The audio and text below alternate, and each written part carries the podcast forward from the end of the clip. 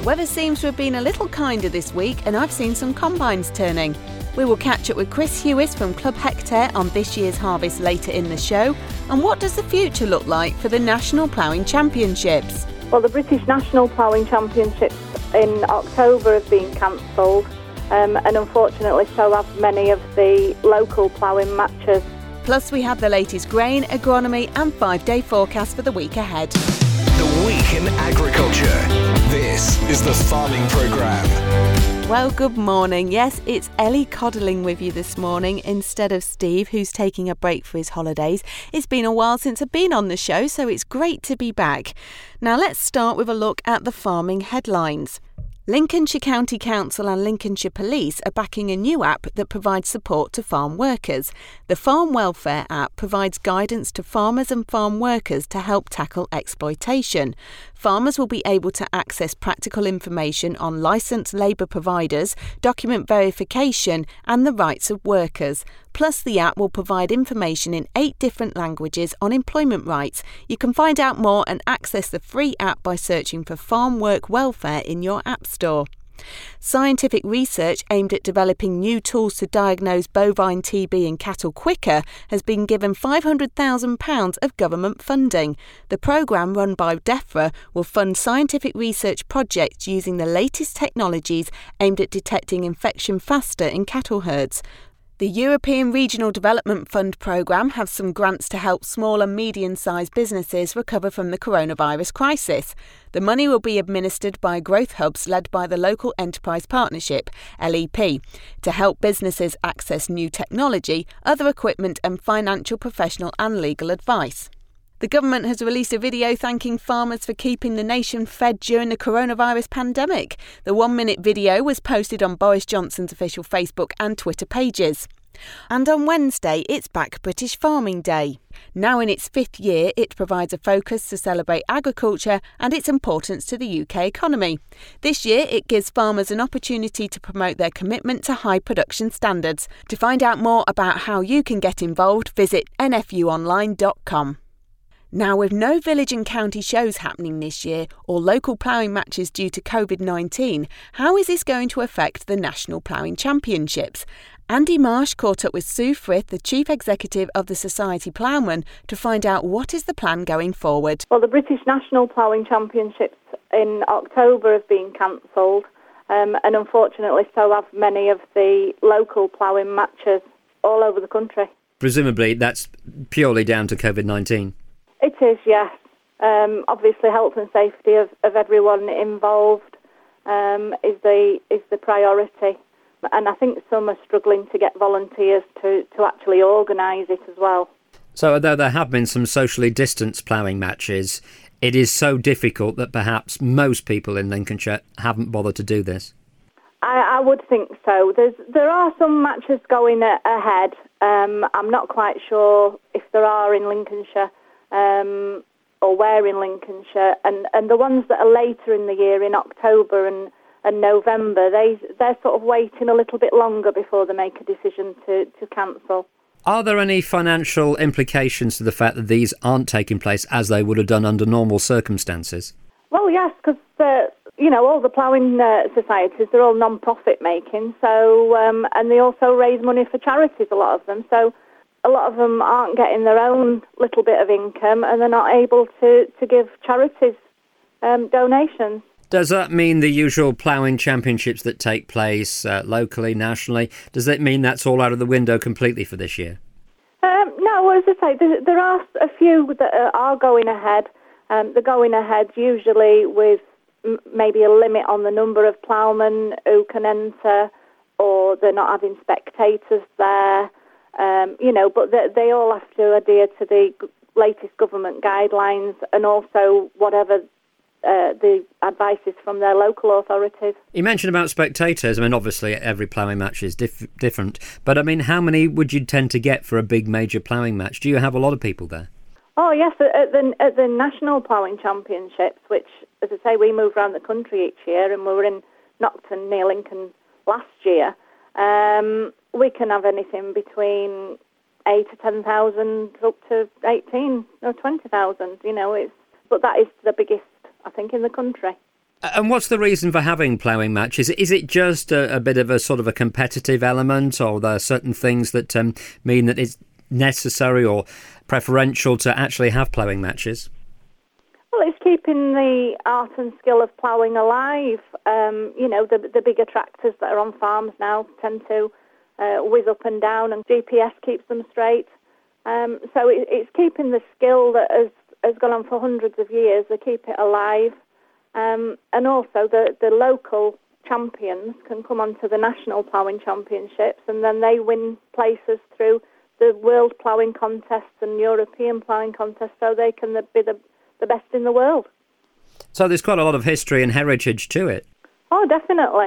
Um, ploughing matches started originally um, with local landowners, you know, um, just talking between themselves, seeing which one had the best ploughman. That, that was would have been sort of 17, 1800s, you know, with the, the horse plough. Now, I gather there is a national champion. Is it the case that this year there won't be anybody crowned national champion because there are not enough taking place? That's right. There, there, there won't be a national champion this year. National champions from, from last year will be going to next year's World and European ploughing Contest. But next year there is a there are two world ploughing contests because this year should be in Russia. That's cancelled to June, and then the one that was originally planned for September in the Republic of Ireland is still going ahead. So we may have to have a, a small sort of selection match to choose someone to, to represent England in, in that one in September. Some of the competitors who aren't able to actually take part in these at the moment because of uh, COVID 19, are there certain things that they can do to sort of keep their skills intact whilst we sort of wait for things to get back to normal and ploughing matches to restart? If they've got lucky enough to have some land or a friend with some land, quite often they'll just um, tinker about and, and have a little bit of practice on their own land and, and they get in the workshop and try and make the ploughs better but unfortunately, the ones who don't have land, there's not a lot they can do other than looking for the, the few that are going ahead or, or any training days or anything. And finally, let's look to the future. It's difficult to say, but what do we feel is likely to happen? Is it that a lot of them won't be taking place this year and you look to next year, or are there certain other plans in place? I think if it go, carries on as it is, as it is, I think a lot of them won't be taking place this year. But as I said, the ones that are, are, taking place in, in October and November, they're they're waiting as long as they can to make a decision if to go ahead or not. I think if, if they possibly can, they will. And presumably preparations will be in place for next year. Oh, definitely. We're going to come back bigger and better. Thank you, Sue. And to see where and if any ploughing matches are still going ahead, you can visit theploughman.co.uk. It's time for our latest agronomy update from Sean Sparling of Sparling Agronomy Services. Morning, Sean. Yes, a very, very good morning to you, Ellie. Nice to talk to you. Even more so because you seem to have brought some decent weather with you. Since you took over the farming programme from Steve a week ago, the rain stopped, the sun came out, the temperatures have increased, the wind's blown, things have dried, and we've managed to get a bit more of what is becoming a very forgettable harvest 2020 in the shed. We have to get what we get. Yields are all over the place, quality is all over the place. I've never known so much disruption from the weather. So if the last seven days' weather's anything to go by, perhaps we should be getting you in the diary for the 1st of August to the 15th of September in perpetuity. Because if this is what Ellie Codling weather is, I'd much rather have this than that Steve Orchard weather that we've been having for the last few weeks. Still plenty of harvest out there in the field to get, and still plenty of complicated weather to come. I ended up with 83.8 millimetres of rain in August. That's the wettest I've ever experienced. I've never seen so many problems with brackling in barley, shedding winter wheat, germinating in the ear of wheat. There have been some positives. There will be some lessons to learn. If you grow spring oats again and you've grown them this year, you'll have learned that once they're getting ready for combining, you need to get the combine out and get them in the shed because if you've got a standing crop of spring oats that's fit for combining and it gets a gale force wind across it, nearly all of those oats drop on the floor. Very little gets up in the combine tank, and you end up with what is either a very expensive or very cheap cover crop sitting there in the stubble, depending on your point of view. So quality has been seriously affected across the county, sometimes positively, sometimes negatively. Negatively in terms of malting barley. If you've got a low yield of malting barley, there's no dilution of the grain nitrogen, which means there are the chances that you're going to lose it for malting and it won't make a malting sample because of that non-dilution of the nitrogen in the grain. But on the other side of that coin, if you've got milling wheat that's got a lower yield, that concentration of nitrogen in the grain means you probably will get it away with a milling premium. So you just never know what you're going to get. Don't count your chickens, but also don't write these crops off. Get them sent away, get them tested,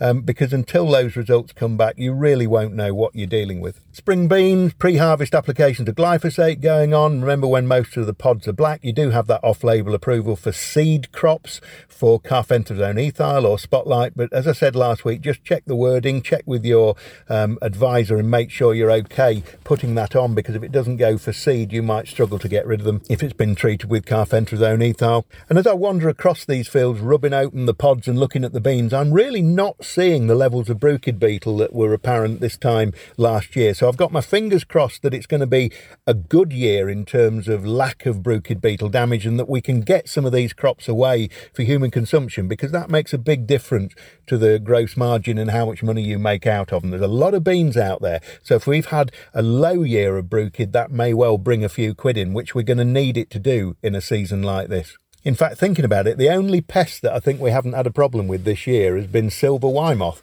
in sugar beet. So every cloud, eh? Second fungicides going on sugar beet, as we said last week, but again, don't do it out as, as a routine. If the crop is going to be harvested late, if you're seeing rust and mildew and cercospora moving back into the crop, then yeah, there is a justification for putting on multiple fungicides.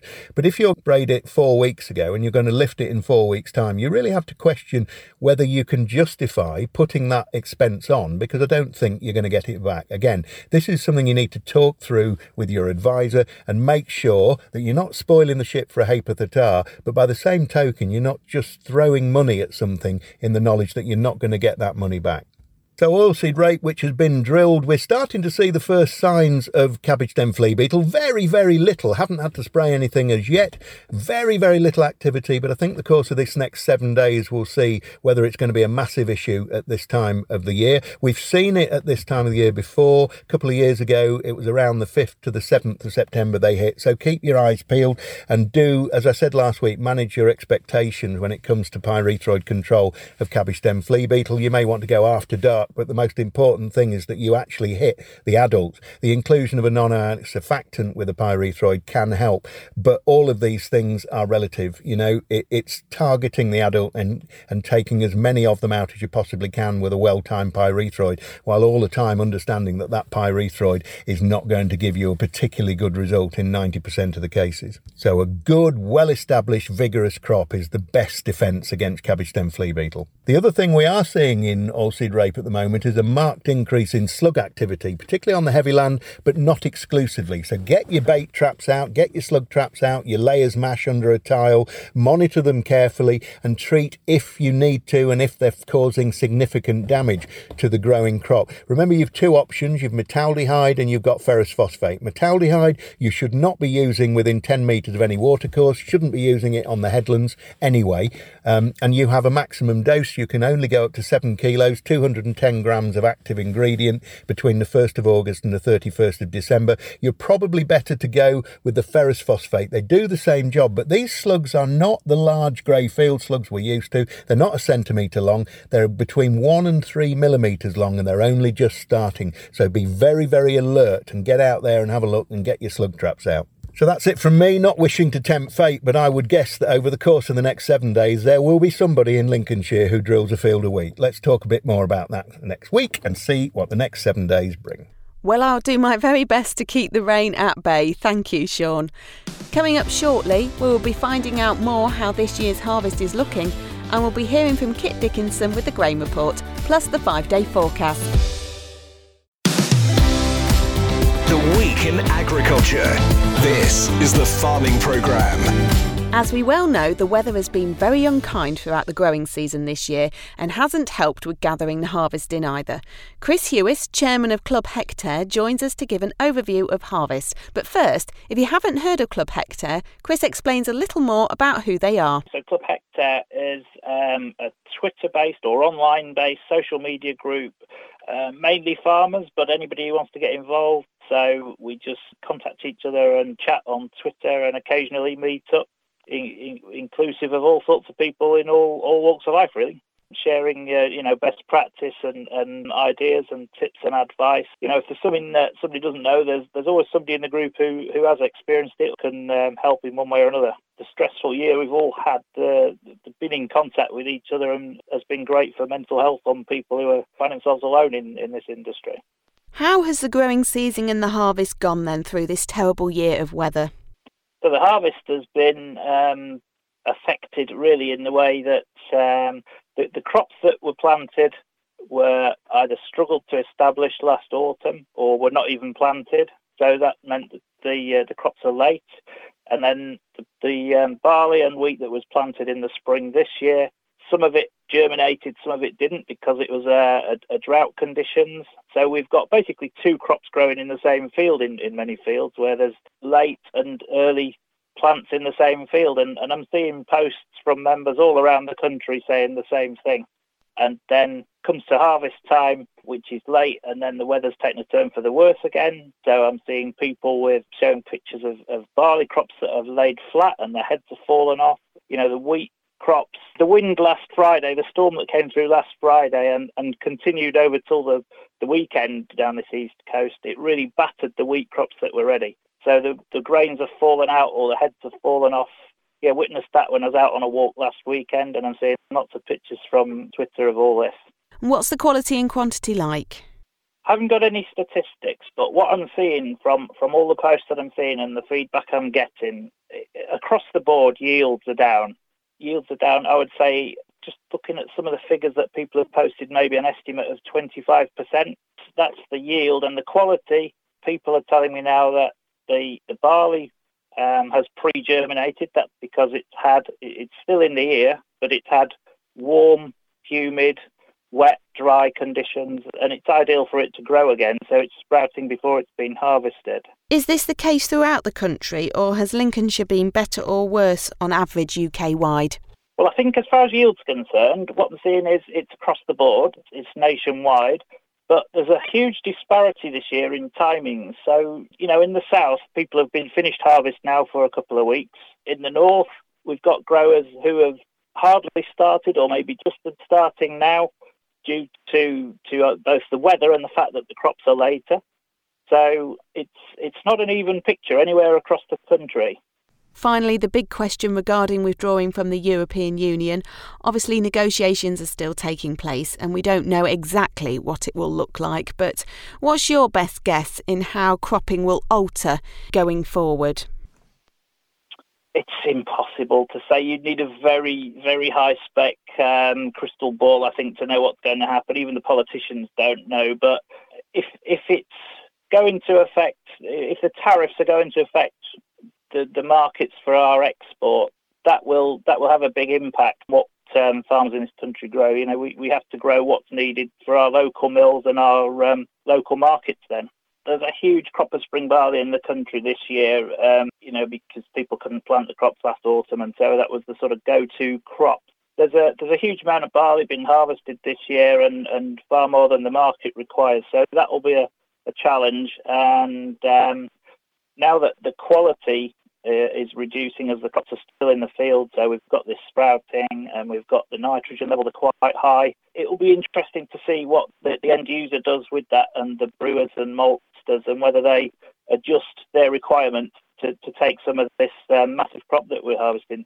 Thanks, Chris. Now, how will all that affect the grain prices? Kit Dickinson from Openfield joins us now with the latest. Good morning. US has taken a breather from its recent rally earlier in the week and is lower, broadly on profit taking as US wheat now sits at four month highs. US maize is similarly quiet as the updated ethanol data showed in the drop in production. Weekly export data showed that US maize values have now risen by 11%.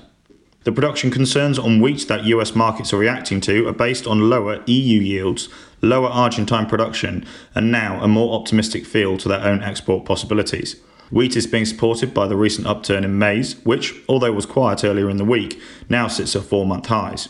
Note that EU maize estimates are being cut. Ukrainian maize is the source that is likely to come to us. Looking closer to home in the Lincolnshire area, there is still wheat to be cut, and the recent rains on Wednesday evening put a stop to harvesting again for a couple of days. If there is a clear weather window next week, we may not have much left to cut in 10 days' time. Sample results continue to be processed and continue to show a wide spread. Finding the right home for your grain this year is going to be key in order to make the most out of what you have. Grain has been harvested at high moistures in the last week, and it is vital that samples are taken after drying in order to make sure the grain is being stored at the right moisture and temperature before being loaded out. Oilseed rape. Rape markets remain relatively quiet, plodding along at a slow pace, mostly waiting for Erith demand to come back to the market. Oilseed rape has not been helped this week by a stronger pound, which is likely to be the key factor in the OSR price changing going forward. But looking at barley, barley prices remain relatively stagnant with combines rolling again in Lincolnshire this week. Quality, I'm afraid, is now not great, but don't assume this will help malting premiums. A couple of weeks ago, when the first lower quality samples started to appear, I thought this would help the malting premiums. But the Scottish crop is now predicted to be 25% cut, and so far quality is good, with low nitrogens. There are currently inquiries from maltsters about the potential of bringing in some Scottish barley into East Anglia via either Kings Lynn or Lowestoft. The barley is available, albeit not in the right place, and the physical demand is lower. Premiums could struggle to rally as a consequence of this. Prices this week feed wheat for September is 165 to 167, November 168 to 170, February 171 to 173, May 174 to 176, milling wheat premiums currently stand at £25. Oilseed rape for September is 324 to 326, November 329 to 332, February 332 to 334, and May 21 335 to 337.